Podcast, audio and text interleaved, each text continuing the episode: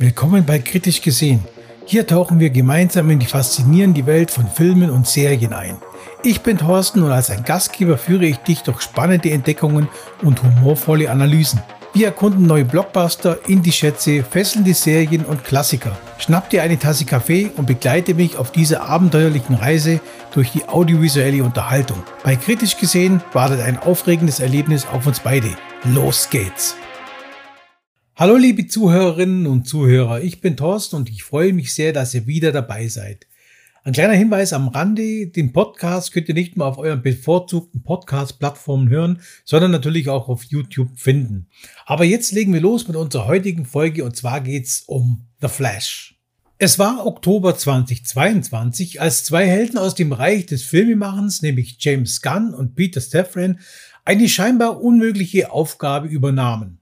Sie sollten das ziellose und chaotische DC-Universum, das seit dem Fehlschlag von Justice League taumelte, wieder auf Kurs bringen.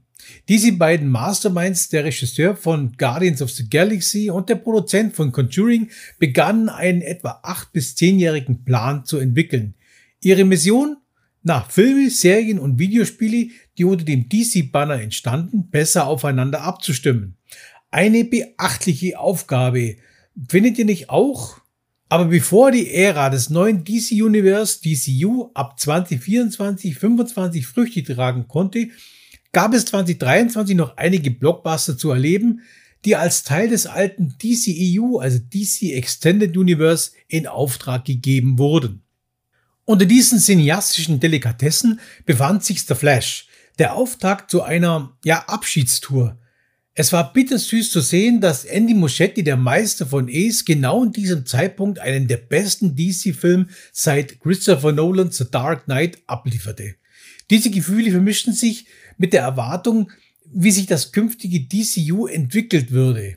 Gunn und Safran hatten ja bereits angekündigt, dass sie nicht alles über Bord werfen wollen und daher hofften wir alle, dass sie so viel wie möglich von The Flash in die Ära des neuen DC-Universe hinüber retten würden.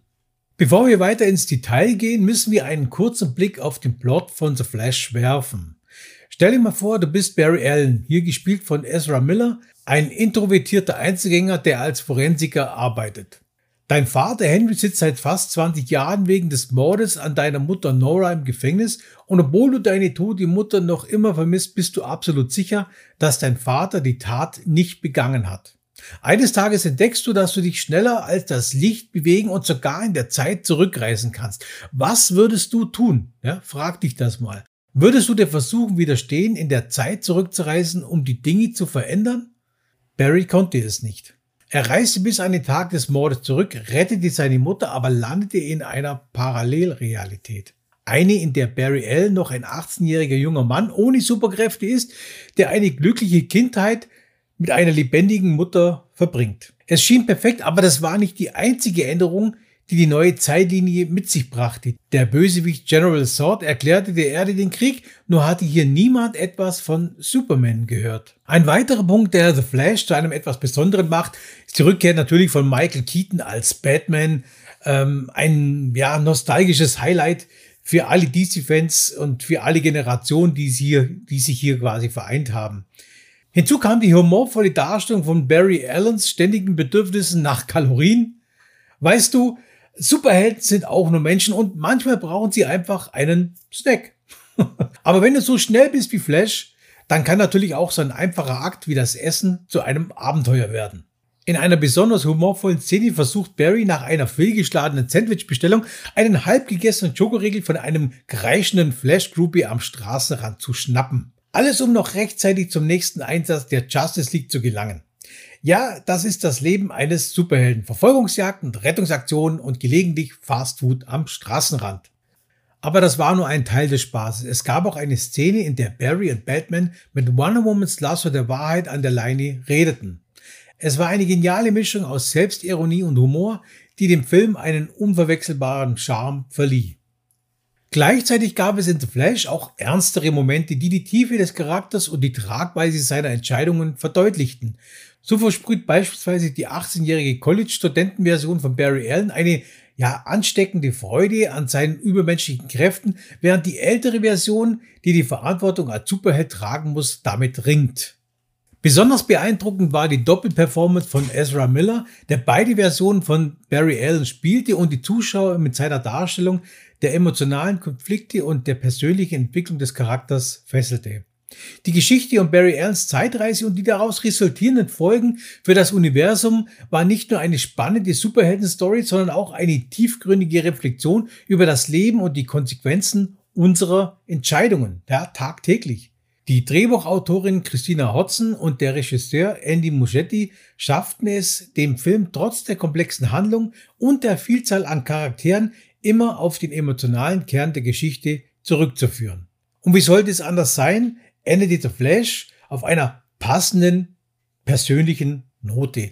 Während um den innerlichen zerrissenen Protagonisten herum ein visuell überbordetes Nostalgiefeuerwerk abgefeuert wurde, blieb der Fokus immer auf Barry und seiner inneren Auseinandersetzung. Mit The Flash schaffte es der DCU auf seiner Zielgeraden noch einmal richtig einen rauszuhauen. Es war ein immens unterhaltsamer, zu Herzen gehender Film, der mit DC-Nostalgie im Überfluss aufwartete. Ein Meisterwerk, das eine neue Ära im DC-Universe einleiten könnte und ein Zeichen dafür, dass die Zukunft von DC in den Händen von James Gunn und Peter Safran sehr vielversprechend aussieht. Es bleibt spannend zu sehen, was sie als nächstes vorhaben und wie sie das DC-Universum weiterentwickeln werden. So ihr Lieben, das war es auch schon wieder für diese Woche. Liebe Zuhörerinnen und Zuhörer, ich hoffe, ihr hattet genauso viel Spaß beim Zuhören wie ich beim Sprechen. Diesen Podcast empfangt ihr über alle gängigen Podcast-Plattformen und natürlich auch auf YouTube unter der Rubrik Kritisch gesehen. Bis zum nächsten Mal. Bleibt gesund, bleibt kritisch und bleibt gespannt. Ich freue mich auf euch. Ciao. Das war's für diese Folge von Kritisch gesehen. Ich hoffe, du hattest Spaß und konntest neue Perspektiven entdecken. Vergiss nicht, diesen Podcast zu abonnieren und mir Feedback zu geben, um gemeinsam noch tiefer einzutauchen. Bis zur nächsten Folge. Bleib neugierig, kritisch und unterhalten. Ich freue mich darauf, bald wieder mit dir in die audiovisuelle Welt einzutauchen. Bis zum nächsten Mal und tschüss.